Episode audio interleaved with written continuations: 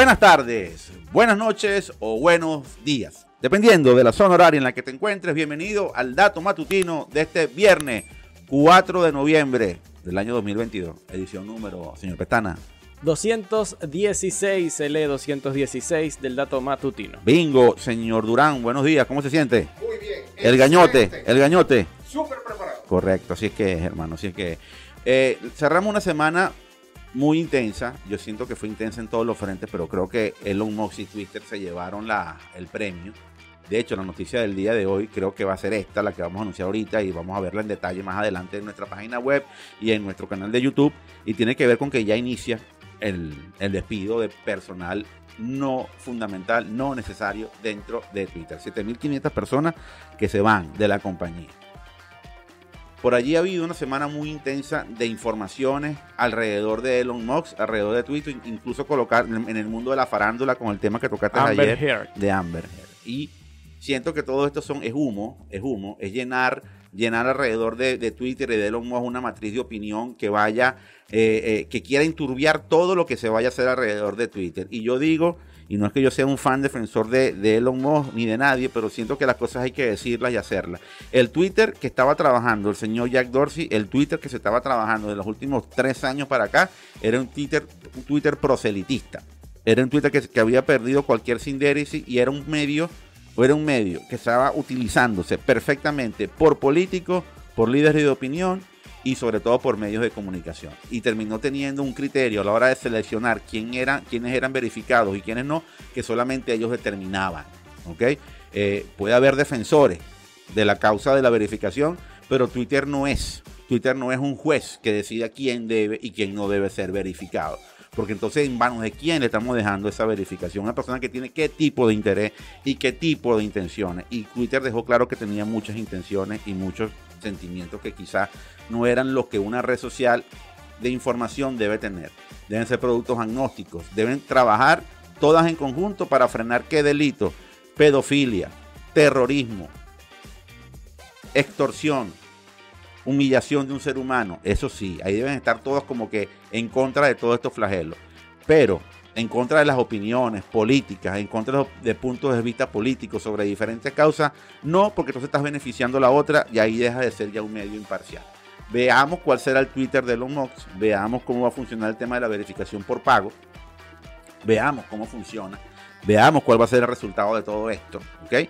No podemos caer en el análisis adelantado, apresurado, tenemos que ir viendo los acontecimientos, saber cómo va a funcionar esta, esta red social y qué tan útil va a ser para, para muchísimas personas. Yo le voy a hacer un seguimiento porque, repito, eh, por muchos años trabajé fuertemente con Twitter para poder levantar una comunidad como la que levantamos en Hormiga y en nuestro Twitter, que tiene casi 70 mil personas y todas logradas a pulso de noticias. No fue por pago de publicidad ni buscar eh, influencers que me llenaran eso de, de gente. O sea, hay muchas cosas alrededor de, de las formas, cómo se manejó Twitter, que yo obviamente tengo mis puntos de vista muy, muy contrarios. Pero bueno, es la red social que tenemos, la red social que generó un efecto y ahora con Elon Musk siento que entra en una etapa, en una etapa muy interesante.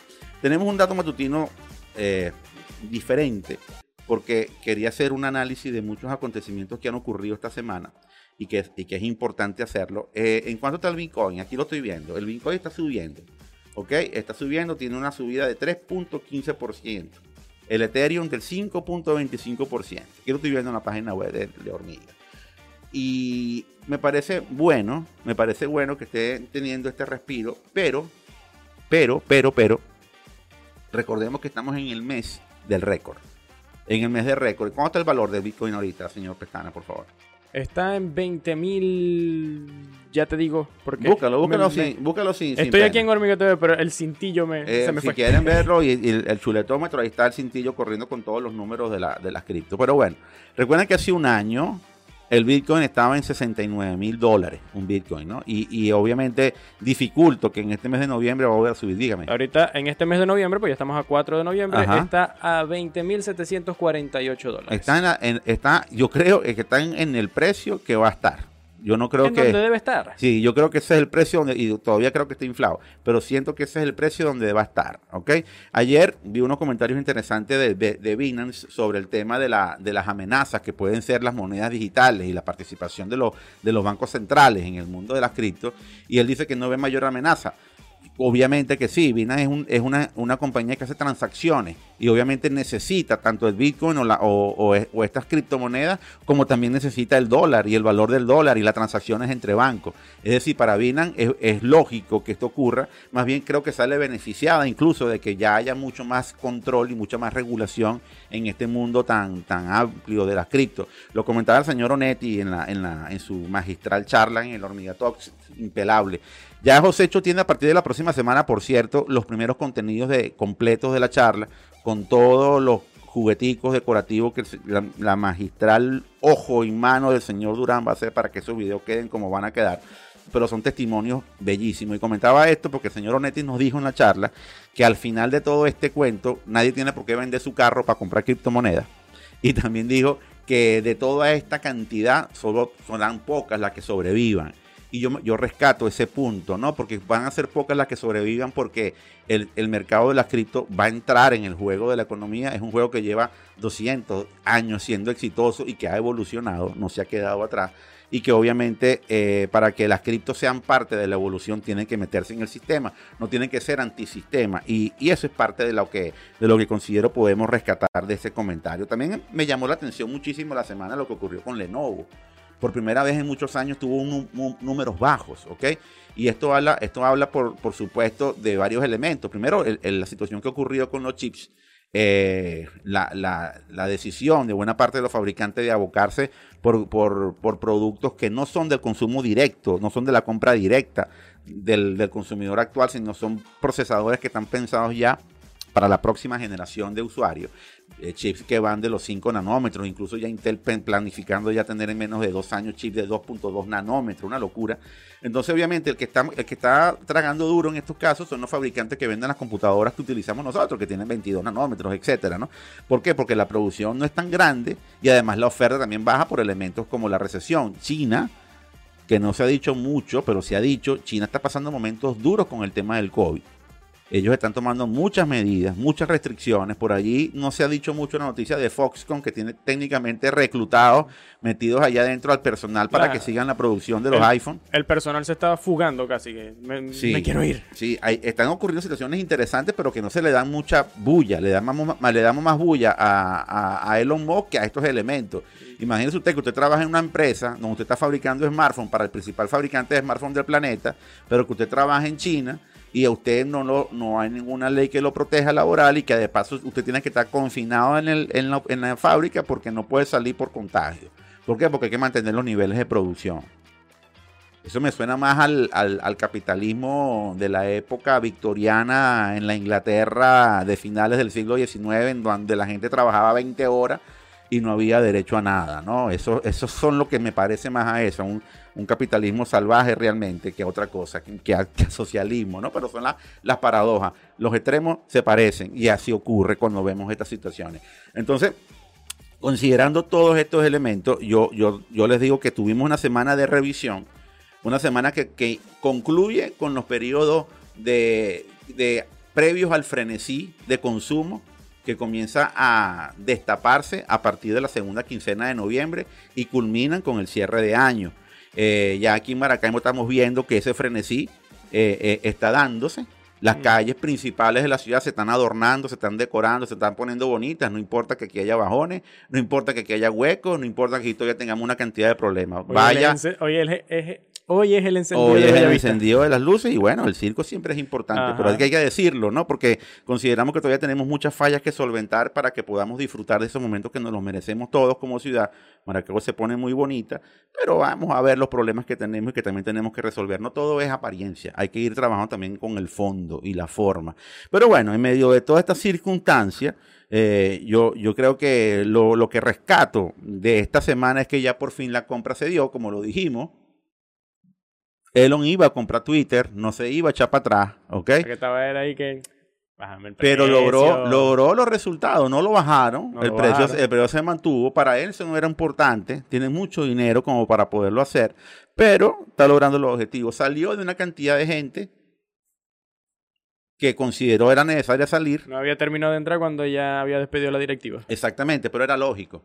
Era una directiva que estaba, no estaban haciendo las cosas como debe ser. Ahora ve- veremos, y eso se los digo yo, yo no, yo no apuesto a ganador y menos siendo periodista, pero sí les digo que veremos cuál será el Twitter que viene. Vamos a darle al señor Mox un periodo de prueba y, ve- y veremos dentro de un trimestre, cuando ya comencemos a ver resultados financieros, porque estas compañías no se pueden dar más tiempo que eso. Eh, veremos en, en un trimestre, en dos trimestres, cuáles van a ser los números de Twitter y veremos, va a quedar el testimonio grabado, veremos qué Twitter tendremos a cierre del año 2023. Subirá el número de usuarios, mantendrá los 200 y tantos, casi 300 millones de usuarios que tiene Twitter, elevará los servicios, planteará un nuevo servicio. Veremos qué tanto es rumor, qué tanto es acción y qué tanto va a ser el señor, el señor Elon eh, con Twitter. Veremos si el señor Trump vuelve, veremos si el señor Elon lo convence. Hay que reconocer que el señor Trump fue importantísimo para el valor accionario de Twitter. Fue, lo fue porque toda la política la manejó por allí y lo manejó muy bien, lo manejó muy bien, aunque no le guste mucho a, lo- a los progres decir esto. Pero bueno, veremos qué pasa con el Twitter que viene, con los tiempos de cambio que seguramente seguirán viniendo. No vamos a colocar esa canción de, de Scorpion. El señor Pestana tiene una muy buena por allí que va a colocar hoy. Y yo no tengo más nada que decir, sino hasta que nos veamos el próximo lunes. ¿Qué tiene por ahí usted, señor, señor Pestana? Pues nada, anunciarles, decirles, como siempre, recordarles que como Hormiga Radio nos encuentran en todas las plataformas de audios, de podcast en audio, SoundCloud, Spotify, Deezer, Google Podcast y demás plataformas. Ahí escuchan los contenidos como El Dato Matutino, como Tequila con las chicas de México. Qué buen trabajo, ¿ah? Buen trabajo. Ayer hablaron de Amber Heard, hablaron de Twitter también. Hacían unos comentarios muy interesantes ayer que les recomiendo que lo vean. Por cierto, ajá, en Hormiga Radio encuentran los contenidos en audio con buena música al final, como este tema del año 1998 de una banda caraqueña, venezolana. Muy buena, a mí me encanta. Vamos a escuchar el tema número 11 del disco llamado The New Sound of the Venezuelan Gozadera. Estos son los amigos ¿Qué invisibles año, y es- esta qué año canción ese disco? 1998. Nunca estaba en la universidad saliendo ya. Esta canción se titula Ponerte en cuatro. Buena canción para terminar esta semana y este dato matutino número 216. Señor Durán, debe escribir la novia, señor Durán. ¿Ya tiene el cañote preparado?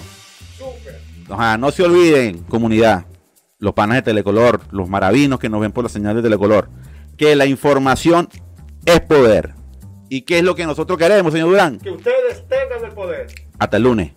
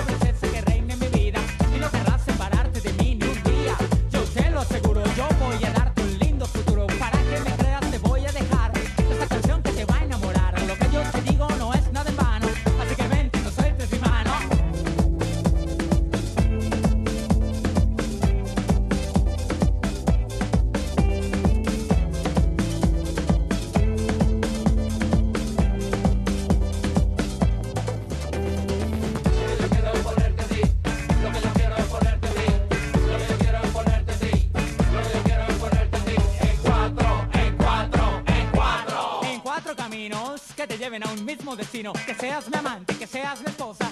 Te aseguro serás una rosa en mi vida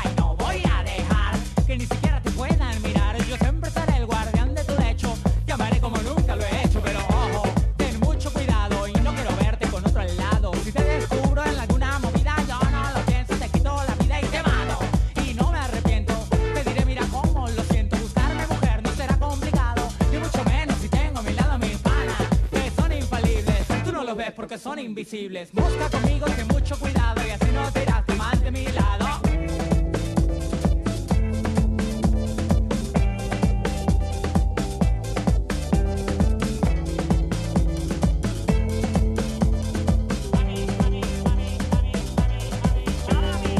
Lo que yo quiero es ponerte a ti. Lo que yo quiero es ponerte a ti. Lo que yo quiero es ponerte a ti.